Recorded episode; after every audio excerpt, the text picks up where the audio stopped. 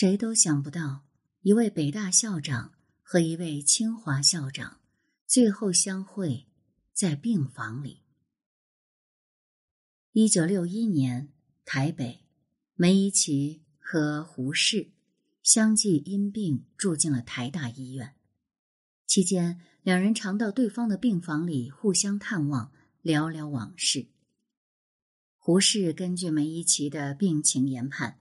预感年长自己两岁的老友可能将不久于人世，于是，在交谈中，他委婉的劝梅贻琦先准备一份遗嘱，不论公事私事，立个字据，给自己也给后人一个明明白白的交代。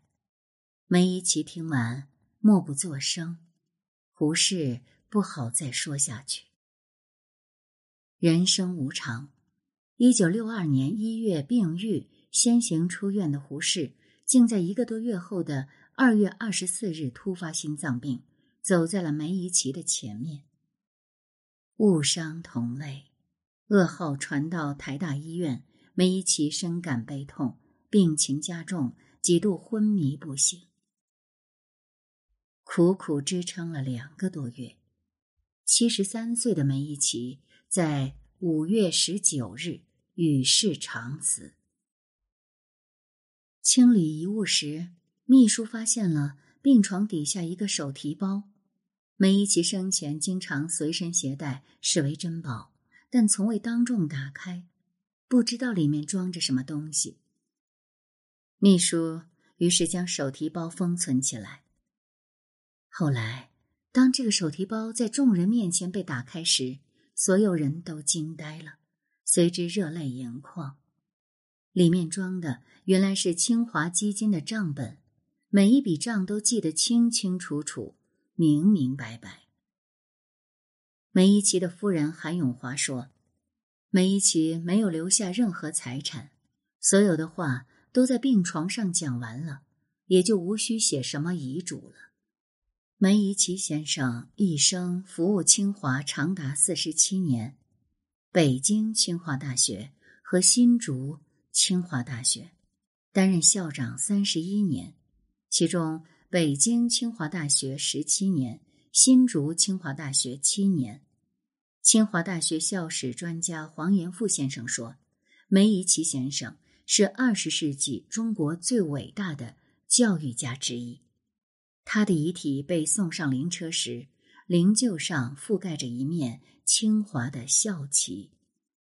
这里是宁小宁读历史，我是主播宁小宁。今天我们来讲述一代斯文梅贻琦。文章来源群学书院，撰文黄延富、钟秀斌。一九三一年十二月三日，北平清华园，一位眉目清秀、神色俊逸。气宇轩昂的中年男士，以他一贯沉稳平静的口吻，向已经十个多月没有校长的清华学生们，发表了让后人传颂不已的就职演讲。本人能够回到清华，当然是极高兴、极快慰的事。可是想到责任之重大，诚恐不能胜任。所以一再请辞，无奈政府方面不能邀准，而且本人与清华已有十余年的关系，又享受过清华留学的利益，则为清华服务乃是应尽的义务，所以只得勉力去做，但求能够尽自己的心力，为清华谋相当的发展，将来可告无罪于清华，足矣。我希望清华今后仍然保持它的特殊地位，不使坠落。我所谓特殊地位，并不是说清华要享受什么特殊的权利。我的意思是，要清华在学术的研究上应该有特殊的成就。我希望清华在学术方面应向高深专精的方面去。办学校，特别是办大学。应有两种目的：一是研究学术，二是造就人才。清华的经济和环境很可以实现这两种目的，所以我们要向这方面努力。有人往往拿量的发展来固定教育费的经济与否，这是很有商量的余地的，因为学术的造诣是不能以数量计较的。我们要向高深研究的方向去做，必须有两个必备的条件：其一是设备，其二是教授。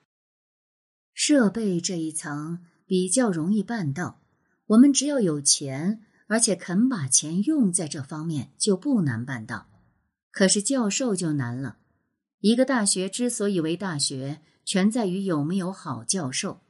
孟子说：“所谓故国者，非谓有乔木之谓也，有世臣之谓也。”我现在可以仿照说：“所谓大学者，非谓有大楼之谓也，有大师之谓也。”我们的知识。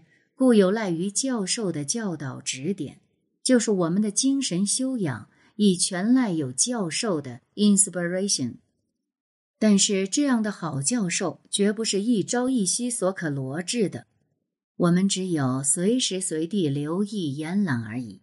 同时，对于在校的教授，我们应该尊敬，这也是招致的一法。清华向来有一种简朴好学的风气，这种良好的校风。我希望今后仍然保持着。清华从前在外间有一个贵族学校的名声，但是这是外界不明真相的结果。实际的清华是非常简朴的。从前清华的学生只有少数的学生是富家子弟，而大多数的学生却都是非常简朴的。平日在校多是布衣不服、棉布鞋，毫无纨绔习气。我希望。清华今后仍然保持这种良好的校风。从这天起，清华师生告别久无校长之困局，迎来了一位后来被清华人誉为终身校长的梅贻琦。在这篇简短平实的演讲词中，所谓大学者，非谓有大楼之谓也。有大师之谓也，一句即众所周知的大师论，随后成为清华乃至中国大学的共同办学理念。钱学森多次提出的世纪人才之问，他的老师清华大学顾校长梅贻琦先生，其实早在八十年前就给出了响亮的回答。谈起清华。人们自然会想起大师云集和英才辈出、自由思想和独立精神，这是百年清华留给中华民族的文化财富。在创造和积累这笔财富的众多杰出清华人中，梅贻琦先生堪称贡献最大。在成千上万人的心目中，尤其是清华校友，梅贻琦就是清华，清华就是梅贻琦。在清华建校的百年历史上，共出现十九位校长，其中二十世纪五十年代初，冯友兰和叶启尊两位先生代理主持校务。了解清华历史的人都知道，清华校长难当，长则三五年，短则一两年，其中任期最短的只有两个月。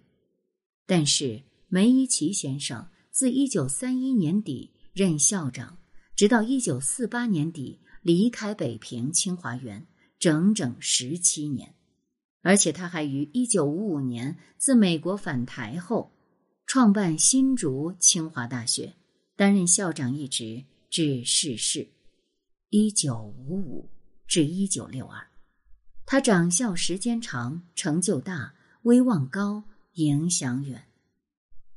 梅贻琦先生是二十世纪中国。最伟大的教育家之一，他开创了清华大学的黄金时代，主导了西南联大的教育奇迹，使中国的高等教育昂然跻身世界先进水平。他领导的清华为世界贡献了李政道、杨振宁、李远哲三名诺贝尔奖获得者，为新中国培养了十四位两弹一星功勋科学家，涌现出梁启超、王国维。陈寅恪、吴有训、叶启孙、顾毓秀、陈岱孙、陈省身、钱钟书、华罗庚、钱学森、钱三强、钱伟长等一位位学贯中西、文理兼通的学术大师。他倡导学术自由，鼓励百花齐放、百家争鸣。他推行教授治校方略，使清华校政井然有序、无为而治。他虽是中央委员，却从未在治校中倡导党意，而是以人格教育和通才教育理念来指导办学。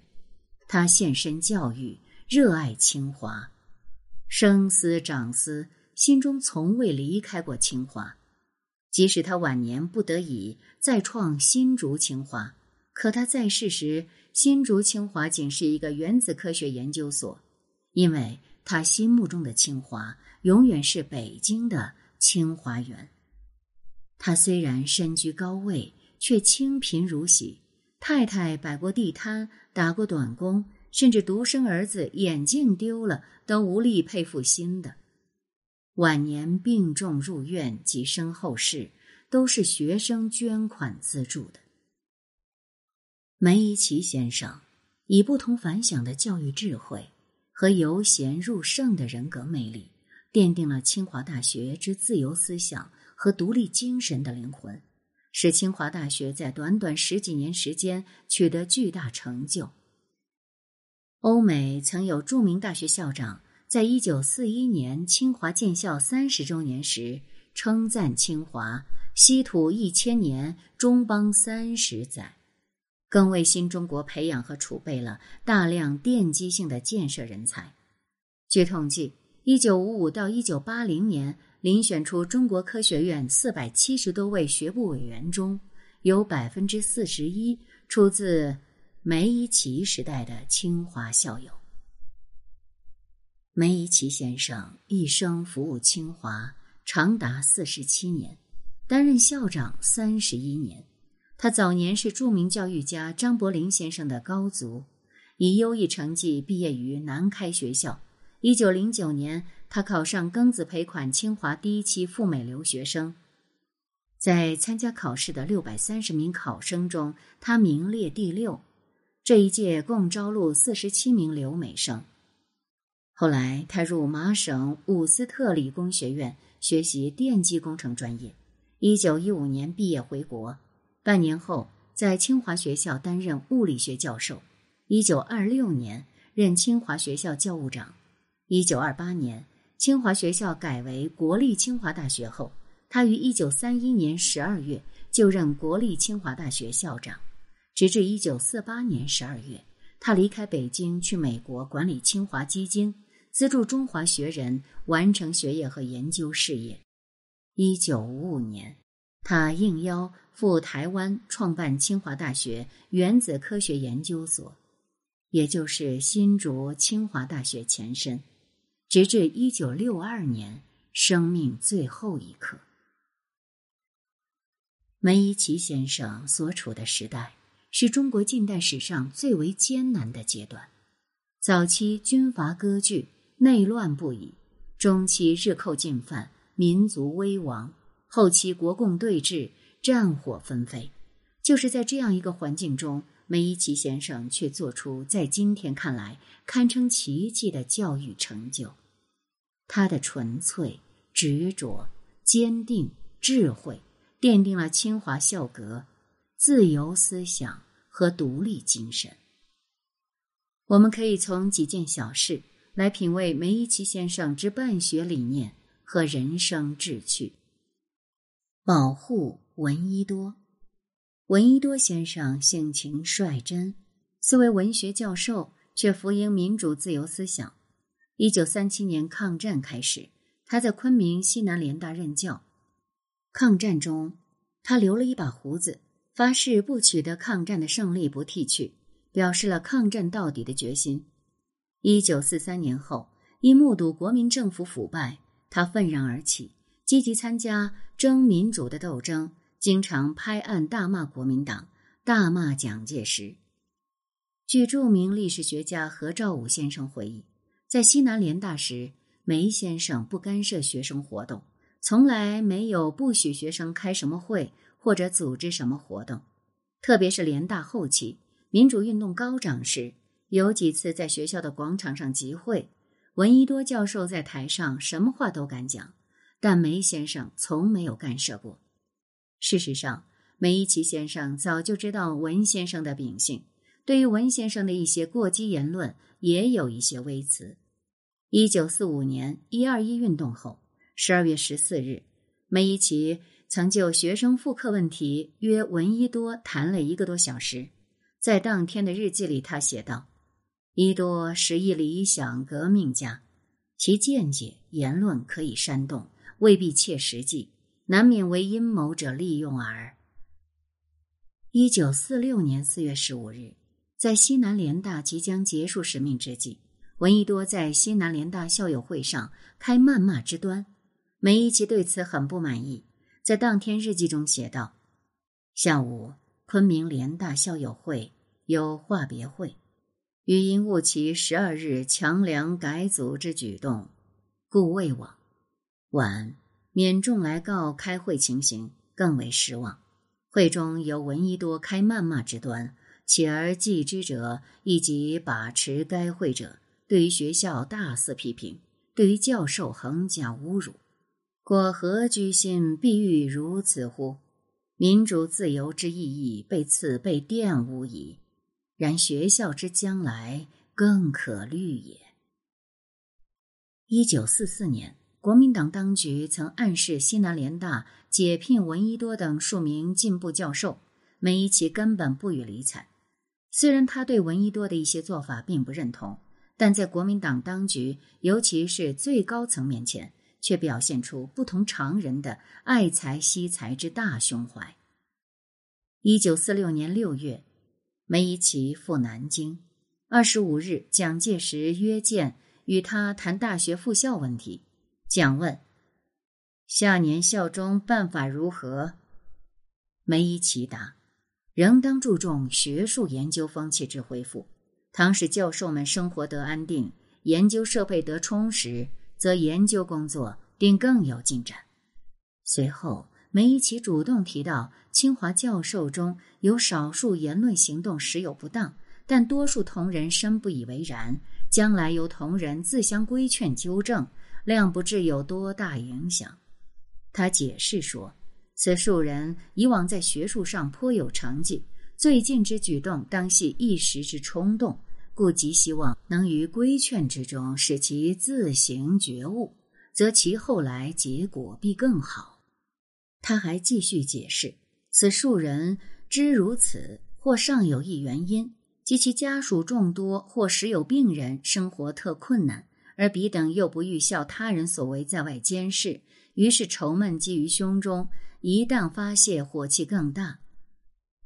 经梅先生这一番入情入理的分析，蒋介石频频点头道：“生活问题实甚重要。”随后，梅贻琦向蒋介石提出提高教授待遇、改善生活水平的建议。原本蒋介石要追究进步教授的质疑，却变成为教授争取待遇的由头，这让人不得不佩服梅先生的处世智慧。一九三五年底，日寇压境，华北危急，清华进步学生蒋南翔发出著名声音：“华北之大，已经安放不得一张平静的书桌了。”从而揭开以抗日救亡为主题的。一二九运动大幕，学生运动引起了当局的紧张，他们想方设法阻挠运动，迫害学生。一九三五年底的一天，稽查政委会委员长宋哲元派了军队到清华清查，士兵们声明有命令不用枪弹，有些同学知道后，竟抢了他们的枪支，把他们缴械了，扣留他们领队的团长，打翻了运输车辆。一时群情激愤，护校的组织应运而生，俨然以清华园为堡垒，大有长久对抗之意思。想不到当天晚上，竟有一师军力的部队，荷枪实弹，并附有大刀队进入校园，在门口首先遭遇的是资深的英文教授陈福田先生。他们这次来校态度不同了，不由分说，先把陈先生吊起来。同学中负责人早已溜了，梅校长便去各宿舍遍找同学不着，最后还是去新体育馆中找到近千碧琴的同学。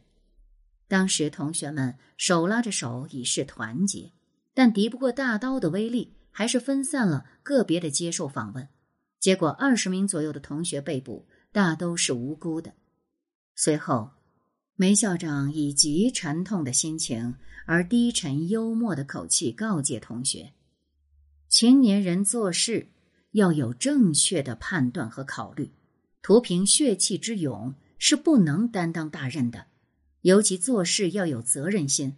昨天早上你们英雄式的演出。”将人家派来的官长吊了起来，你不讲理，人家更可不讲理。晚上来事太大，你们领头的人不听学校的劝告，出了事情可以规避。我做校长的不能退避的，人家逼着要住宿学生的名单，我能不给吗？停了一下，梅校长又说：“我只好很抱歉的给他一份去年的名单。我告诉他们，可能名字和住处。”不大准确的，你们还逞强称英雄的话，我很难了。不过今后如果你们能信任学校的措施与领导，我当然负责保释所有被捕的同学，维护学术上的独立。从这件事上可以看到，梅校长为了保护同学煞费苦心。试想，如果不是对学生发自内心的真爱，处处只想着自己得失的人。能够这样去做吗？梅贻琦先生生性不爱说话，被称为寡言君子。他的座右铭之一是“为政不在多言，故立行何如耳”。他早年投考清华第一批直接留美生，在六百三十名考生中名列第六。看榜的时候，别人都很活跃，考上的喜形于色，没考上的显得有些沮丧。唯有他始终神色自若，单从面部表情，谁也看不出他是考上了还是没考上。和他同批被录取的徐佩煌，也就是徐君桃，后来回忆说：“我记得我在看榜的时候，看见一位不慌不忙、不喜不忧的，也在那里看榜。我当时看他那种从容不迫的态度，觉察不出他是否已考取。后来。”在船上遇见了，经彼此介绍，原来就是现在的梅先生。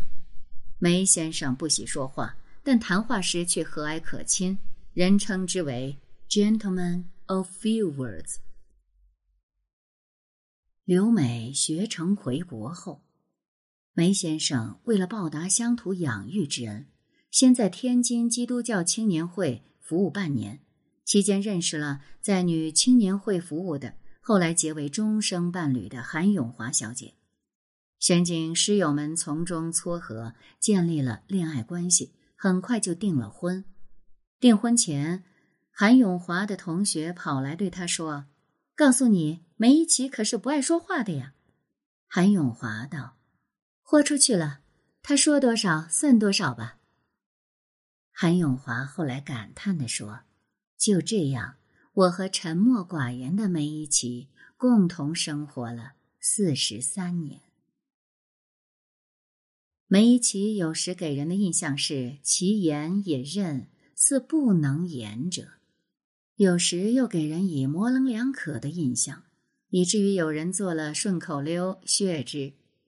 大概也许可能是，不过仿佛不见得。可是学校总以为。但是我们不敢说。梅贻琦先生平时少讲话，甚或不讲话，但却绝不是无话可讲，更不是思想贫乏的表现，而是嘴里不说，骨子里自有分寸。梅贻琦讲话往往妙语如虹，甚多魅力和哲理。大学者非谓有大楼之谓也，有大师之谓也，便其一例。此外还有许多生动的例子。他曾说过：“学生没有坏的，坏学生都是被教坏的。校长的任务就是给教授搬搬椅子，端端茶水的，表现出一个教育家的胸襟。所以陈寅恪先生说，假使一个政府的法令可以和梅先生说话那样严谨、那样少，那个政府就是最理想的。梅贻琦的寡言还表现在他为人低调和处事不张扬上。无论他主持学校或台湾教育部时，公文函札都是他亲自审阅，常通篇改写。尤其是出任教育部长后，每日带重要公文晚间批阅，长到深夜。台湾教育部某机关新厦落成，主管司签请立碑纪念。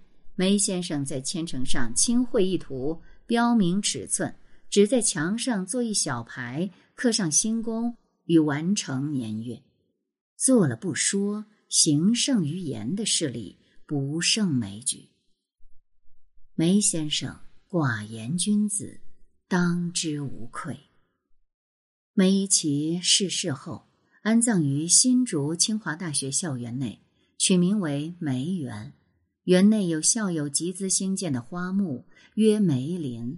梅贻琦纪念奖章成为台湾新竹清华大学毕业生的。最高荣誉。